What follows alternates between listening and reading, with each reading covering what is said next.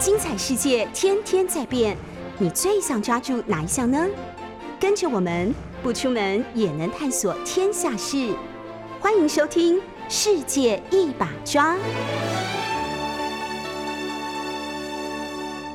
各位听众朋友，大家早安！你现在收欢欢迎大家收听九八新闻台。你现在所收听的节目是《世界一把抓》，我是杨照。我们同时在 YouTube 的九八新闻台有直播，没错，我们的 YouTube 九八新闻台的频道现在已经复原了，所以大家可以到 YouTube 上面可以去收看直播。好，今天继续来跟大家，因为上个礼拜其实一方面是上个礼拜没讲完，另外一方面呢，这个礼拜又发生了一些事情，所以我想要继续跟大家谈台湾教育的问题。台湾教育一直都有问题，而且呢。问题非常的严重，上礼拜就在节目当中跟大家提过了。比如说少子化，照道理讲，我们应该很早就应该预见它对于台湾整个教育体制所产生的冲击。但是我们所看到的，就是在这几年当中，包括让我们这样回稍微回想一下这几年当中的台湾的教育部，教育部到底都在做一些什么事情，在从新闻或者是一般社会的观点，给我们留下了一些什么样的印象？我相信大家就可以体会，也就是在台湾的这个政治资源跟政策的重点安排上面，非常明显的，我们的当政者、我们的当权者在教育事务上面，例如说，这个蔡英文上台了之后，在他前面两年绝大部分的时间跟教育有关的，他最关注的只有一件事情，这件事情是卡管，就是为了一个台大校长的问题，可以把。所有的这些东西，然后呢，基本上当时大家会记得，一直到叶俊荣前前后后一共有三任的教育部长。其实对他们来说，当他们在教育部的这个任务上，包括叶俊荣当时被调去当担任教育部长，以他这个法学院身份出身，虽然他过去也不能说他跟教育事务没有完全没有关系，但是很明显的，他的这个背景在当时为什么会去调任担任教育部长？那就是因为为了要解决这个台大跟管中敏的这个校校长资格的问题，你看当时关于教育部长的人选，包括包括教育部长作为一个教育部长，你身上所所附带着所被交付的任务，当然叶俊荣在这上面他是很大的一个突破，不过这个突破非常非常明显，并不是蔡英文跟他当时他的他的周遭核心的这些权力人物。他们所向所想要的，他们本来是预期叶俊荣应该去彻底解决，让管仲敏这个事情，管仲敏绝对不可能，然后被排除在外，取消他担任台大校长的任何的资格。但是从法律的角度出发，最后叶俊荣他所做的决定是通过签了，从这个教育部放宽，教育部这个教育部这个教育部过教教育部这个。过过让教育部放手，让台大决定了管中敏可以担任台大的校长，但同时叶俊荣也就必须要下台，因为他解决问题，但是他用相反的方式解决了问题，他完全辜负总统到到行政院长给他这个角色、这个部长的这个部长的职务所应该要承担的责任，这我们记得清清楚楚啊，那也就表示说。这是让人非常遗憾的一件事情，那就是关于教育的这件事情。显然，在蔡英文总统他的施政的 priority 上面，他的排序非常非常低，而且他的重点非常非常的奇怪。那在解决了管中敏担任台大校长的这个问题之后，其实，在教育的这个领域，这个问题这个这个状况并没有改变。然后等到到了第二任期之后，我们看到了。新的状况，新的问题。那这新的状况、新的问题，又在昨天的新闻里面，那你看到又跟管中敏有关系。那是因为台大，我的母校，那昨天度过了九十三周年的校庆。九十三周年的校庆，校长在致辞的时候，当然一定也要让民进党政府很不舒服，因为管中敏就特别提到了政治不应该介入到校园。然后呢，为什么要特别讲这件事情？是因为教育部的的确确，他现在又另外有一个教，另外有一个政策的重点，这是我一直认为教育部在这几年当中没有认真的在管教育，没有认真的在关心今天教育上面我们到底教出了什么样的下一代。对他们来讲，他们所在意的或者他们所真的去着手在做的都是政治任务。现在教育部又被交付了一个政治任务，那这个政治任务呢，又被无限的上纲，变成教育部最重要的工作，那就是彻查校园当中有没有违反呃两岸交流条例的不当的交流行为。说老实话，在这个时候做这件事情，那有很多实在是没有道理的地方。所谓实在没有道理的地方，第一个实在没有道理。我们讲现实上来说，现实上来说，大家谁不知道当今现在两岸的状况是什么样的状况？两岸的状况也就意味着，也就是昨天管中明他在致辞，然后在后来接受访问的时候，他所说的嘛，这个情势在这几年当中激烈剧烈的改变，在不只是马英九当政，马英九这个当总统的时候，甚至到。蔡英文接任总统刚开始的这段时间，包括他热切的在那里努力的专注的在卡管的时候，两岸的学术交流、校园交流非常非常热络。然后在那种状况底下，甚至请大家回头去查一下，当时我们的教育部在即使在民进党主政之后，都没有改变这样的一个方向，没有改变这个政策，也就是当时是两岸校园的交流作为解救台湾大学困境。其中一个非常重要的力量，重要的因素，也就意味着，哦，你们一直在念，你们一直在讲，就像杨照你们这些人，那几十十几年，你们烦不烦啊？一直说少子化，少子化，少子化，没关系啊，少子化，我们的校园为什么必然一定要退场？我们的大学为什么一定要缩减？我们的老师，我们教授为什么一定要裁员？他说不用啊。然后从国民党主政的后期就开始这样的一个政策，那这个政策让我再说一次。到民进党主政的时候，原来并没有改变。如果你要改变，你就必须要，你当然要意识到，你也就必须要去处理改变了这个政策，它后面要带来的效果。这个政策是什么？这个政策就是大量开放大陆的陆生来台湾，而且这个大量的开放是多元的开放。刚开始的时候是短期交流，接下来开始开放，让大陆陆生呢可以到。到台湾来拿学位，然后可以念四年的这个大学本科，乃至于念研究所。所以你在相当程度上面，从私立大学，然后到国立大学，尤其是私立大学，私立大学当时有好多所大学，基本上就是积极的以这个作为让自己在少子化的情况底下具备有竞争力，然后呢可以让这个自己本身的校务到财务能够解套的最重要的一条途径。有了足够多的陆生，而且那个时候呢，有很高的动机 incentive，不只是那个时候大量的大陆观光客，还有呢，我之前跟大家在节目当中也提过，大陆观光客那时候来到台湾，分成团客跟自由行，自由行的的这些来台湾的人，他们对台湾的这种自由的风气，对台湾的这样的一种应该说更加的西化，然后在管制上面呢，对于。自由的发挥跟发展有更大的空间，他们留下非常深刻的印象，所以这一部分也吸引了那大陆的年轻人。如果他对于跟这个世界接轨，他有不一样的想法，他一方面可能并没有那么好的这个语言的准备，然后呢，他有另外一方面希望在这样的一个华人的区域里面，他可以更深化他自己的一个教育的背景跟教育跟教育的跟教育的。这个收获的话，他会很自然的就认为去香港或者是来到台湾，尤其是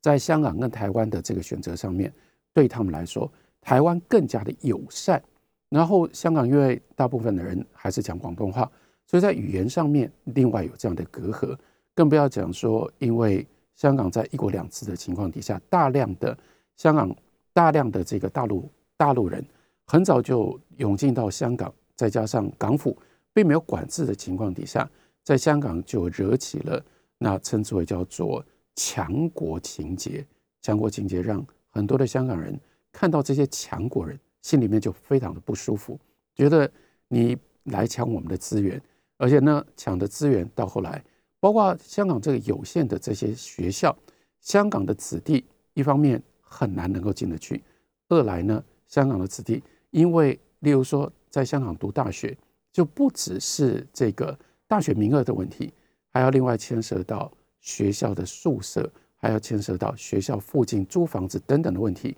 因为这些强国的学生因为强国人进入到了香港，结果呢，香港的学校的名额竞争越来越激烈，香港的大学的宿舍，乃至于宿舍，乃至于大学附近的租房房费一直不断的高涨，这当然就造成了香港人非常非常深刻的怨慢。在这种状况底下，他们对大陆人、对大陆的学生不会有好脸色。那所以你到大陆，那这些大陆的年轻人、学生去到香港，被视为是竞争者，不被视为是来抢资源的。相对的，他们来到台湾，哎呀，多么受欢迎啊！学校都认为你是来解救学校的财务的。这个时候，这个对他们是更大的吸引力。那我们稍微不过回想，这没有几年前呢，没有几年前，但是这个情况就在这几年当中。有了这么有了这么激烈的、这么剧烈的转折，这么剧烈的转折，尤其是到了这两年，再加上 COVID-19 新冠肺炎的状况，我们谁都知道，这个时候还有多少陆生在台湾呢？我们分两头讲，我们先讲一头，说现在陆生大量的减少，那大量的减少，而且呢是原来的陆生因为 COVID-19 因为新冠肺炎很多都回去了。那新的陆生又因为一方面是新冠肺炎，另外一方面因为两岸的这个紧张的局局势，他们根本就不会来，甚至来到台湾念高等学校，这个受高等教育已经不在他们的选项当中。我说，一方面我们的教育部明明，而且你在教育的政策上，你已经做了这样的一个逆转，你做了逆转，那你有没有考虑到，当时本来是？要依赖靠着这些大陆的陆生来填补台湾少子化之后所空缺出来的校园的缺额，还有这些缺额所带来的学校，不管是公立或者是私立学校，尤其是私立学校，它的财务的漏洞。好了，现在这条路不在了，那你到底怎么办？你这个这个怎么办？你知道这里面牵涉到多广？你看，我们讲大学这个大专院校一百多所大专院校退场机制，已经讲多少年了？这退场机制从来都没有真正建立起来，过程其中这过程当中拖延有一部分的理由就是要依赖陆生，现在又没有陆生，而且没有陆生，这个在民进党的政策里面，这是你的两岸政策、你的政治目标所连带必然要产生的，你有做任何的准备吗？你有做任何的所谓这个准备时，你有意识到这是多么大规模的调整吗？那我们现在看到的。永远都还是枝枝节节，这个枝枝节节就是，哎呀，我们看到在考试啦、放榜啦，哪一些系啦、哪一些所啦，又招不到学生啦，哪一些系所的报道率很低啦，哪一些系所，哎，接下来哪一些学校可能呢，在办学上面已经没有办法支撑下去，可能必须要关门。所以现在看起来就是没有真正的一个完整的退场机制。教育部每次关于这个事情所说的，你这你认真的去检验，全部都是空话。那在这种状况底下，意思就是让学校自生自灭，让学校自生自灭，同时也就等于让教授们、让职员们自生自灭。所以你在看，在这个是整个教育体系的严重的大的问题。这之前我们在讲，例如说这个兼任教师大量兼任教师的问题，大量兼任教师，大量大量到什么样的程度？我们看到了这个最近这几年最新的这个数字，在台湾大学，在台湾的这个大大专院校里面教书的，如果我们用人数来算，兼任教师的这个数字呢，已经跟专任的教师差不多了。那为什么会有这么多的兼任的教师？然后另外一方面，也就意味着，如果你的小孩现在在台湾念大学、念大专院校，他们大部分的这个至少三分之一的课是由兼任老师来教的。为什么有这么多的兼任老师？很简单嘛，因为兼任老师便宜啊。兼任老师一堂课，二十几年前、三十年前，我在艺术学院兼课的时候，呃，从静宜大学，然后兼兼到艺术学院，兼到政治大学，我兼课的时候，当时就已经觉得，哎呀，那是一个，就是就以我当时那么年轻的情况，都是一个，如果你从待遇上面来看，那是标准的鸡肋。那就是弃之可惜，食之无味。因为那个时候我们一个小时八百二十块钱，那通常呢一门课两个小时，去学校一趟，我那时候还非常坚持，我到学校一趟我要上四个小时，不然我就不要去。要不然你连车马费你都觉得你都赚不回来。那四个小时，那四个小时累得要死，上半天的课程也不过就是三千块钱。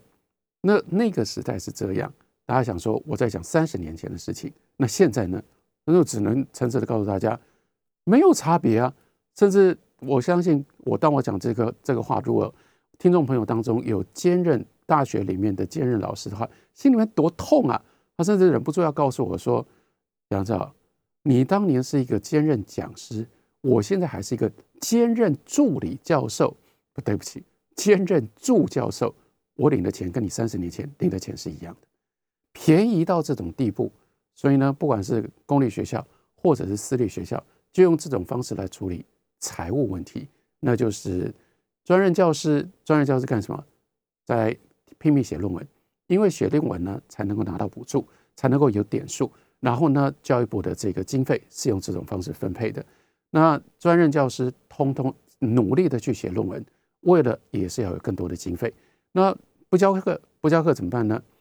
根本不可能，绝对不可能再聘新的的新的教授。很多系，然后在所里面，然后到大学的层次，都要做这个教授配额上面各种不同的调配。这个缺额，这个缺额，例如说，这个缺额可能出现在哲学系，哲学系一个教授这个退休了，不行不行，这个时候不能再加哲学系的教授，所以就把。哲学系的这个教授的缺额呢，用各种不同的方式跟他可能把它配到。那如果在这个，如果是在文学院里面，可能就要配到英文系里面，或者是应用英文系里。如果这个老这个校长更有本事的话，就把它配到资工系去。那哲学系少了一个专任教授，课怎么办呢？没关系，让兼任教授来上。所以整个教育的体制在这上面是一团混乱。彻底扭曲，然后更进一步的，你可以用这种方式维持多久，仍然是没有一个长远的规划。在没有长远的规划的情况底下，我们必须要预见，如果这个趋势继续用这种方式进行下去，我们还有几万名的大学教授必须要裁员。大学教授们，你们应该意识到这件事情，你们还是知识人，你们对你们对于。你们是拥有知识，你们是以知识作为作为你们的这个行业，作为你们的的的专业的人，你拥有这样的知识，你怎么可能不知道你自己未来？你怎么可能可以不准备你自己未来？但是你要如何准备？你在这种状况底下，你三十五岁，你四十五岁，你五十五岁，你在未来的这几年之内，如果你学校没有办法继续聘你，这些人进入到这些人离职了，离开了学校，他们要到哪里去？他们要用什么样的方式来解决他们的生计？这是严重的而且非常非常具体的问题。这不只是这一面，还有另外一面，才使得我们今天看到台湾的所谓彻查校园当中违背两岸交流条例这件事情更可笑。也就意味着这是一个快速在两岸校园交流快速缩减、缩减到很可能只剩下三分之一甚至五分之一的情况底下，竟然还要彻查。为什么是在这个时候去彻查？那很显然嘛，这就不过就是一个姿态嘛。这个姿态是一个政治的姿态，是配合今天对于中国大陆所采取的这个激烈的敌对的敌对的态度，这样的一个敌对敌对的态度，所以就连就是所有的单位，通通都在这个大的政治的这个政策上面，通通都要表态。比如说文化部要表态。文化部如何表态？文化部就说，简体字以后呢，简体版的书进到台湾，通通都必须要送审。然后呢，如果你不送审，可以，我们没有妨碍出版自由，但也就意味着他会惩罚你。意思是说，如果今天这个简体字的书要进入到，甚至可能包括例如说莫言的小说，如果要进到台湾，如果你不送审的话，你出版你可以拿到书号，但是呢，你就不能够得到。图书免税的这个优待，所以这个时候你的成本，你出版社你的成本就要增加。所以这个时候看你要不要，如果你想要跟，还不是说，还不是说你想要节省成本，是说不过就是在出版上面，你希望你出版的这本书跟其他的书站在齐头的这个定价上面，可以齐头，这可以在在起跑点上可以是这个公平的竞争，你就得飞去申请。你就得非得送审不可，你看文化部就把这样的一个政策端出来干什么？配合总统府，配合行政院，就是你看我们有防范大陆文化侵略的这样的一种测试，这样的一种政策。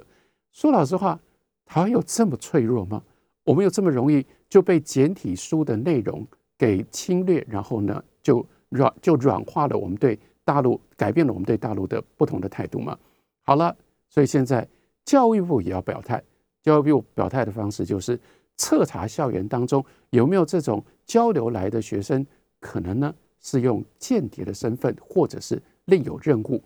这是什么样的彻查？更重要的是，我们应该要问：这并不是在呼应管中敏，不管是不是管中敏说这句话，我们本来就应该要关心。那教育部，请你明白的告诉我们，这彻查要如何进行？你用什么样方式去彻查？你用什么样的管？你用什么样的程序去彻查？还有，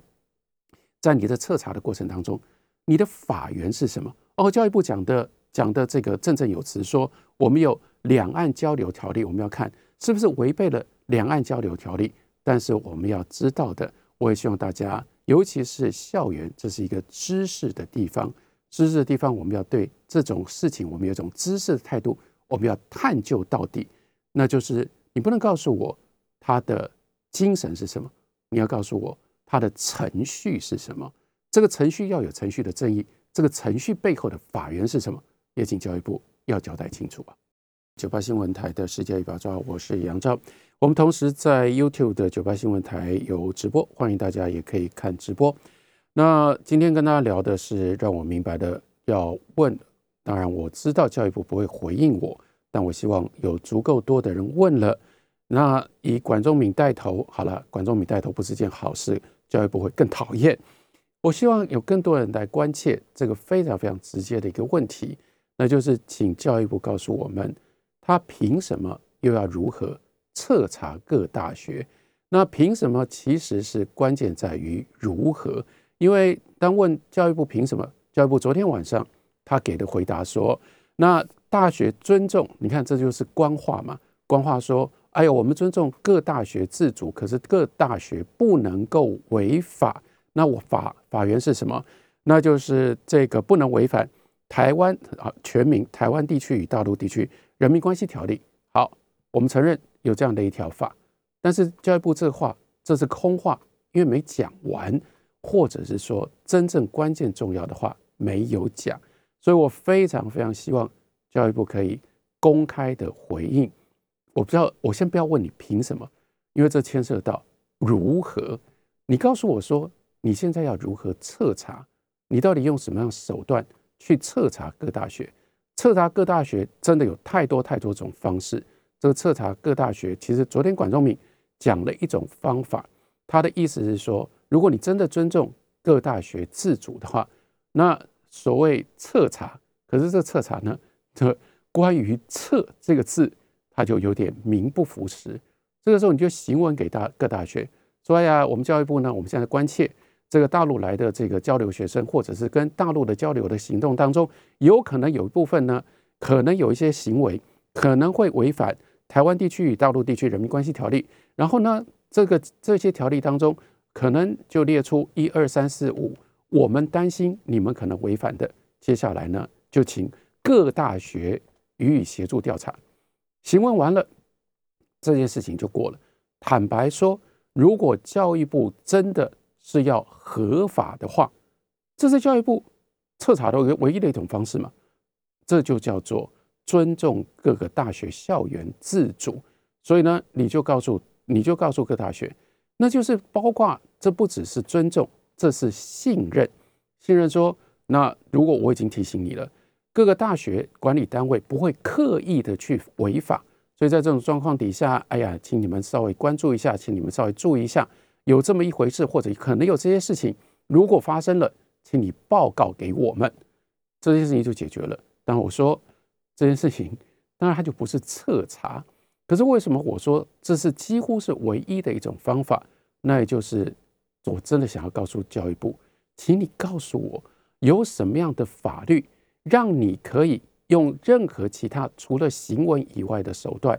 你可以介入到校园里面去进行调查。我只要问你说，你调查的手段是什么？好，你调查手段，第一个你要调查，你要叫这个大陆的陆生，他们要填一些什么样表格吗？或者是你要派？哎，有趣了，所以你是要派这个呃台湾的学生，然后呢，或者是要求台湾的老师、台湾的训导人员、台湾教台湾的这个校园里面的校园里面的这些相关的人士。如果你在身边有陆生的时候，你要去监视他们，然后呢，你要报告他们的各种不同的行为吗？哎，这不是太奇怪了吗？如果是这样，这不就联系到才没有多久之前，台湾，而且是在民进党自己内部所发生的黄国书事件吗？这个时候我真的就不得不点名说，比如说罗文佳，你们要不要出来讲讲话？因为当年你们在台大校园里面，你们遇到的是什么样的事情？当年你们在台大校园里面，我明白的说。在那几十年前，在一九八零年代，罗文佳，你们在校园里面做的事情是违背当时的国民党用国民党主政底下的校园相关的法律，你们是违法的。但是你们当时，你们为什么能做？在一件意义上面，或者是你们做，你们的理由是什么？你们的理由就是因为这是校园自主，这是校园自主底下，你们认为。为了在这个表示你们对这样的一种威权的管制的不不能够理解，应该说不能够忍受，所以你们做的各式各样不同，包括罗文家那么有名的这些行动剧。过去这几天，罗文家都还在讲这些事啊。为什么会罗文家会讲到这些事情？因为当时他所做的这些事情，不就被校园里面的县民学生然后打了报告，所以现在呢，在。转型正义的这样的一个这个思考底下，就有了当年的黑资料。这些黑资料哦显现出来，从当时的这个角度来看，罗文佳是个坏学生。这个坏学生呢，只差一点点没有被校园里面赶出来，没有从校园里面被赶出来。可另外有人就被赶出来了，例如说李文忠，当年不也就是有李文忠事件？李文忠也就是在这种状况底下，他被赶出来了。然后呃，在这样的一个。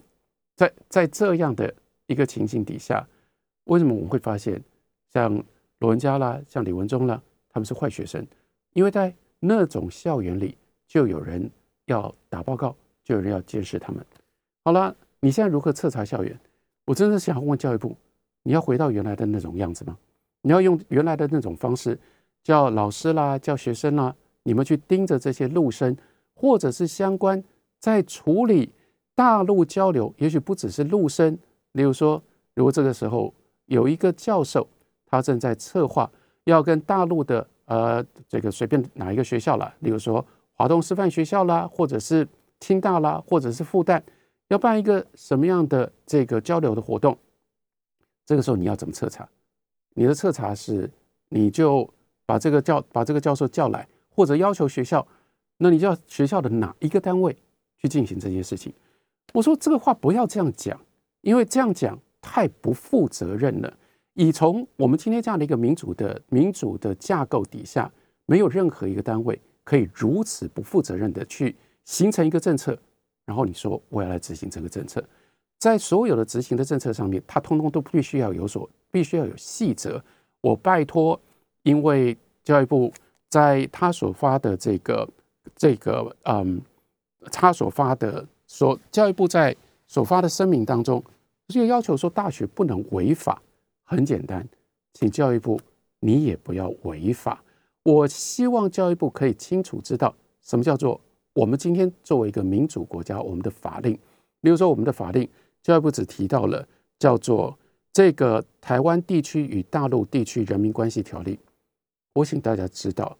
所有的这些条例，在它真正要落实执行的时候。你去看为什么立法院？立法院花了很多的时间，你不能光是只审法条，你要审你要审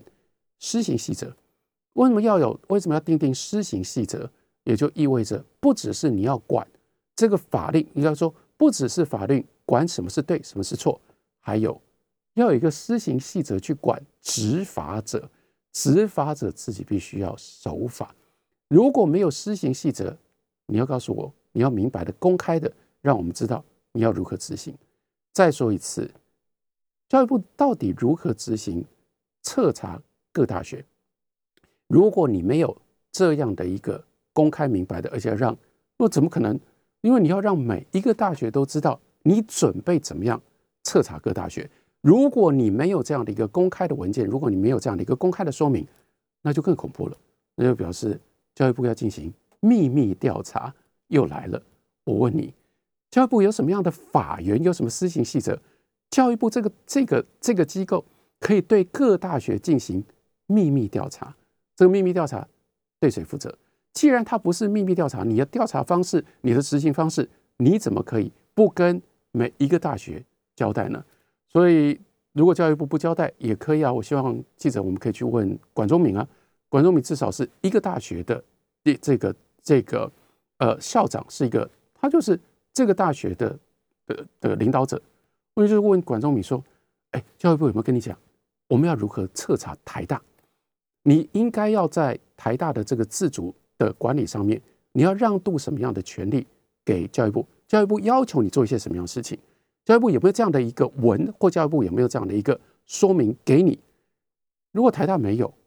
那我们大概也可以理解，其他的大学也没有。教育部没有给所有的这些大学有这样的一份交代，那就不叫做公开的彻查、公开的调查。如果他有，说老实话。记者不会问不出来，我们也不会不知道。所以，如果你都告诉这些大学你要如何查，也就意味着我们全社、我们所有的社会，我们都会知道。当然，我们也就可以，这是倒过来，这是我们的权利。哎，教育部，我们就可以监督，我们可以问你，你这样方法对吗？所以，你绝对不可以做的就是，你不可以没有一个方法，就是告诉我们说，我要彻查各大学。那你要彻查这个大学。我知道，我可以体会。我在相当程度上，因为作为一个也这个对于政治新闻有这么长久的认识跟理解的人，我可以同情你。我可以同情你说，我刚刚讲，我知道你需要需要交代，所以在两岸这件事情上面，哦，竟然连教育部也要有所交代，说不定上面有人看得很不顺眼，说明明我们跟大陆之间的关系现在这么样紧张，为什么学术交流这件事情还继续在进行？所以教育部就慌了。就赶快说，我要拿出办法来，但是我必须要告诉你说，你作为一个教育部，你跟各大学之间的关系，不只是现在的关系，我们从整个台湾的这个渊源上面来看，你还真是没有办法。你不要假装自己有这个办法。如果你真的想要有什么样的办法，把你的手伸进到大学的校园里面，那就抱歉，你一定会出问题的。你的出你会出的问题，是因为你根本就没有这样的一个施行细则执行的法源。如果你真的要公布这样的一个施行细则，你如果真的要公布这样的一个法源，那我们在社会的舆论上面就可以进行各式各样的检讨，跟我们可以用放大镜去看，而且在看的时候，你一定经不起这个考，你一定经不起这样的检检验的。为什么我敢说这个话呢？因为台湾，我们看回头。甚至在威权时代，台湾的校园都比台湾的社会更自由。怎么可能？今天我们到了这样的一个程度，我们还要接受，我们还能够接受，我们要用比较严格的方式去限制在教育、教育在大学校园里面的多元跟自主的发展。这件事情是绝对开倒车。这件事情又牵涉到从党外到民进党台湾民主的发展。如果教育部要硬要这样做的话，那这就是违背了民进党自己本身，他是一路走来他的根本的信念跟他的根本的价值。我们休息一会儿，等会儿继续聊。九八新闻台世界一把抓，我是杨照。今天跟大家聊的是教育部到底凭什么又要如何彻查各大学？我真的不得不建议，不得不提醒教育部主席事者，从部长以下，拜托你们至少对于台湾的历史，尤其是台湾大学校园的历史，台湾的。教育的历史，你要有一些最基本的认识吧。比如说，我在节目当中多次也都跟大家提过，如果相对应对照当时台湾的威权体制跟大陆的威权体制，你一定看，你会看到一个非常非常清楚的差别。这个非常清楚的差别就是，我说先从共同点上，那蒋介石在台湾相当长的、相当长的程度、相当长的时间，他建立的是一个法西斯式的威权主义的政权。管得非常非常的严，你说他不想管得严严吗？他当然想，而且他对对当时来说，在大陆的这个侵略军事的威胁底下，他呢当然非常非常的紧张，恨不得把这个台湾台湾的这个社会的每一个角落都要能够洞察，都要能够控制。那蒋介石另外在这件事情上跟毛泽东也很像，那就是他们两个人都很讨厌知识分子。他们两个人讨厌知识分子，因为知识分子呢有很多的意见，知识分子呢会提出很多让他们听起来不舒服的话，所以在大陆，毛泽东他是明白的，就把知识分子叫做臭老九，而且呢，他好几次还以为他可以收服知识分子，比如说当时为什么会有这个两百运动，这个百花齐放，百家齐鸣，百家争鸣，那百家争鸣的时候，毛泽东认为说，哎呀，我建立了这样的一个政权。我这个历史性的这，我这个历史性的成就，这个时候就算是知识分子，应该都说不出什么难听的话了。来吧，你们尽量讲吧，你们尽量讲吧。所以他故意改，讲得非常的个非常开明。意思是说，你看吧，哎呀，人总有这个照顾不到的地方啊。所以呢，我们已经建立了这样的一个政权，你们还是可以好好的说，说你们看到一些什么样让你们觉得还可以改进的地方。但没有想到，这个一开放。不得了了，毛泽东听到了，那都不是称赞的话。他本来预期说，大概就是大家都是九一开吧，说哎呀，政权很好啊，毛泽东很厉害啊，主席很伟大啊。但是只有一点点的小问题，